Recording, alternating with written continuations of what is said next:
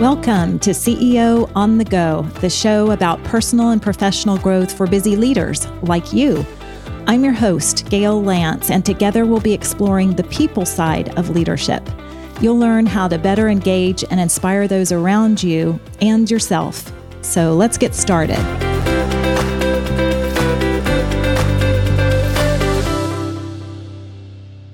Welcome to episode 30 of CEO on the Go. I have hit another milestone. I can't believe I've done 30 episodes. So, thanks for listening. Um, I know that we are now in the home stretch of January. It's been kind of hard to keep track of time. In some ways, it's moving very slowly. In other ways, time seems to be flying by.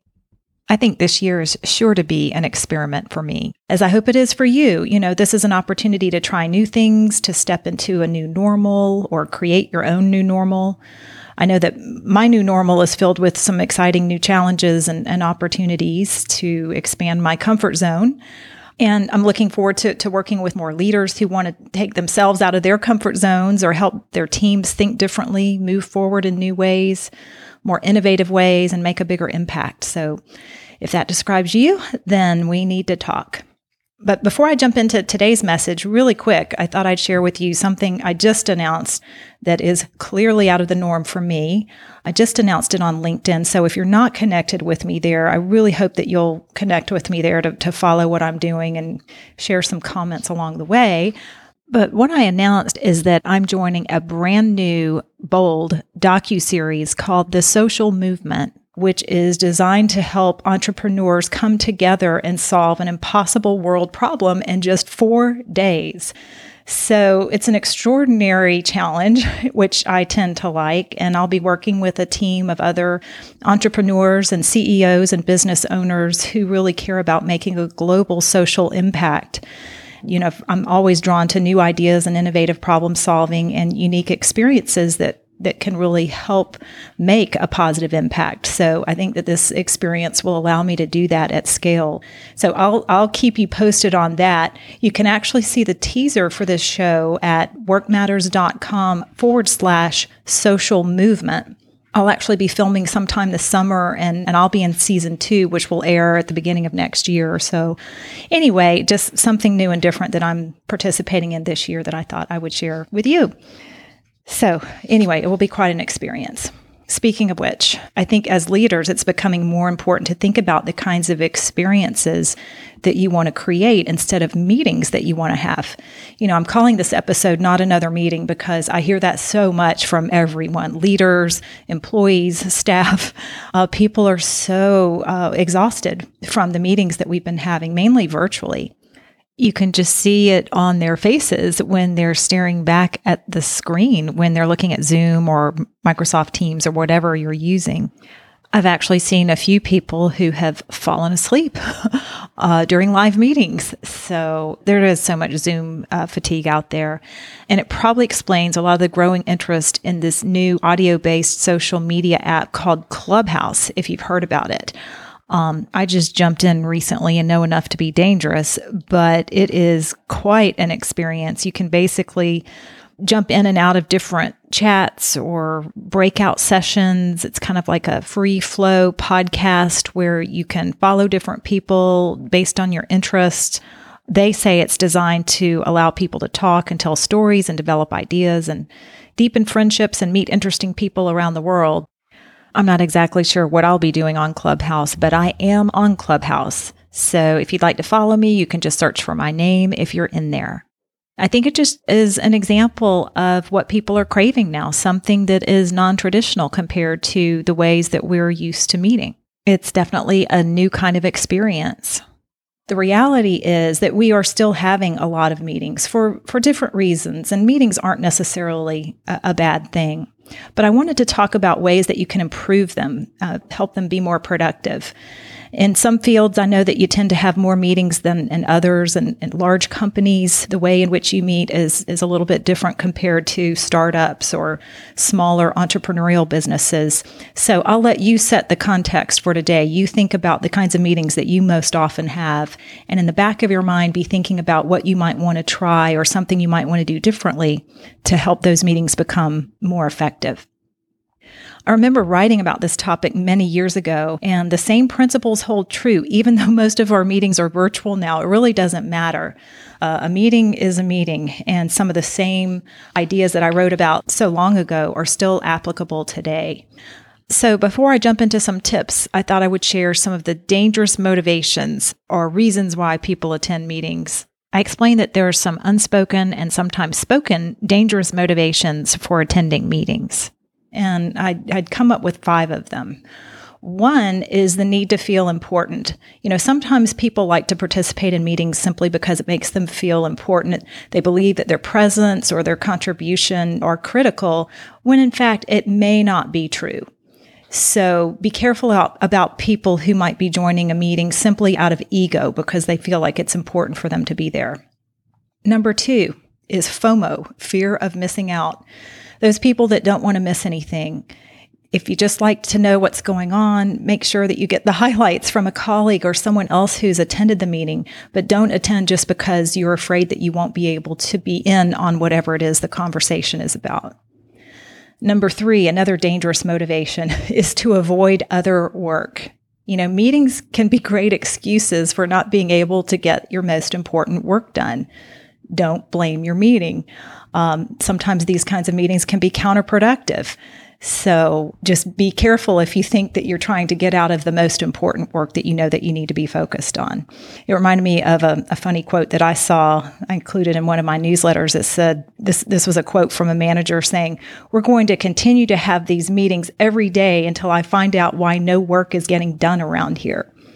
So make sure that that's not happening in your environment.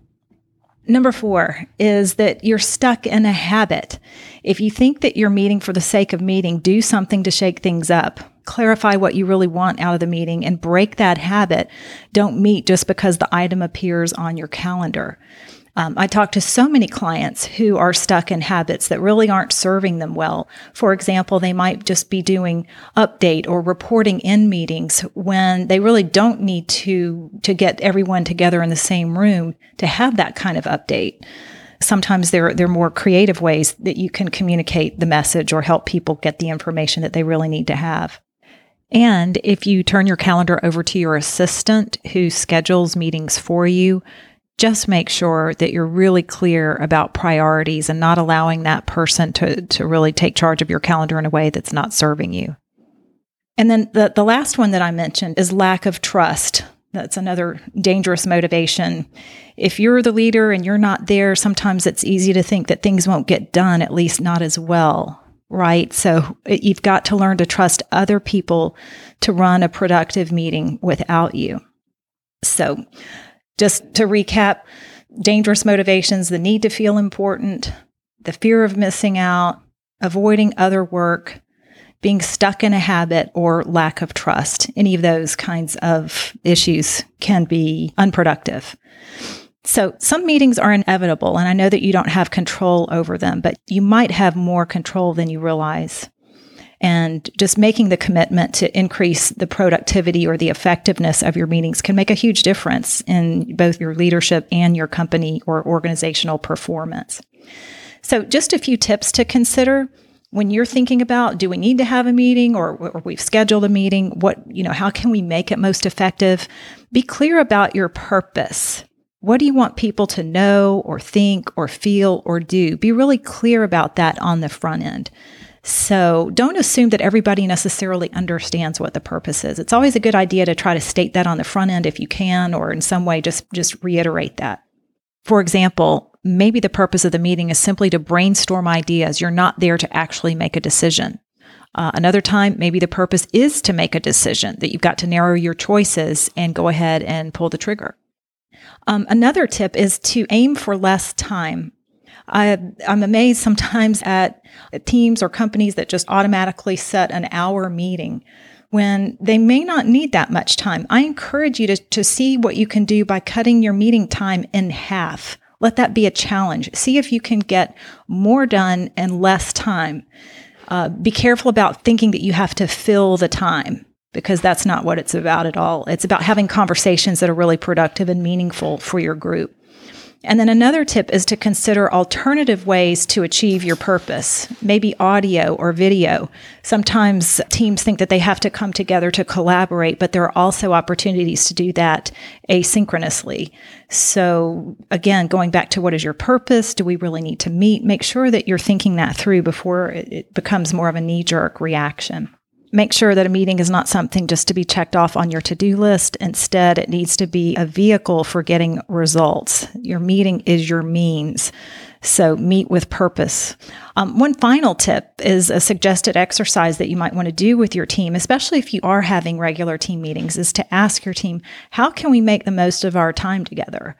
Um, you can say, I've noticed that we've been meeting kind of in the same way for the past few months.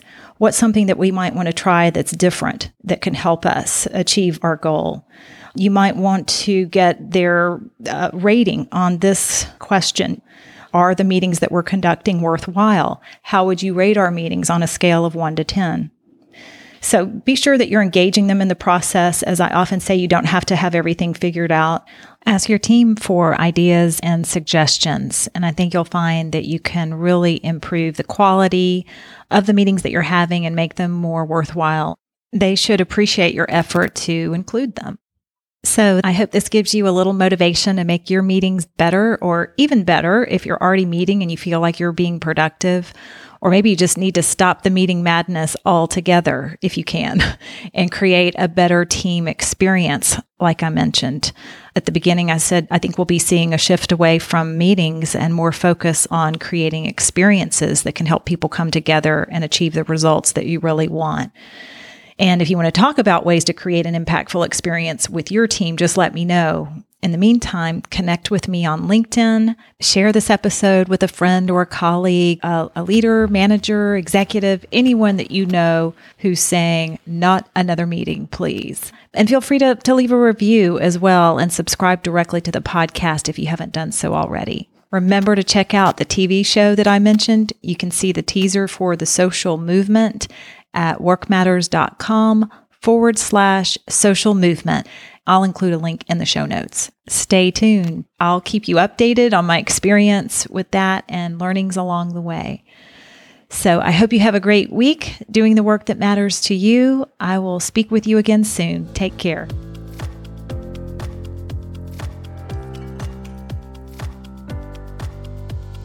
Thanks for tuning in. Feel free to connect with me on LinkedIn and visit workmatters.com. And if you have a question or suggestion for a future topic for the podcast, I'd love to hear from you. So keep growing as a leader and doing the work that matters to you. Until next time.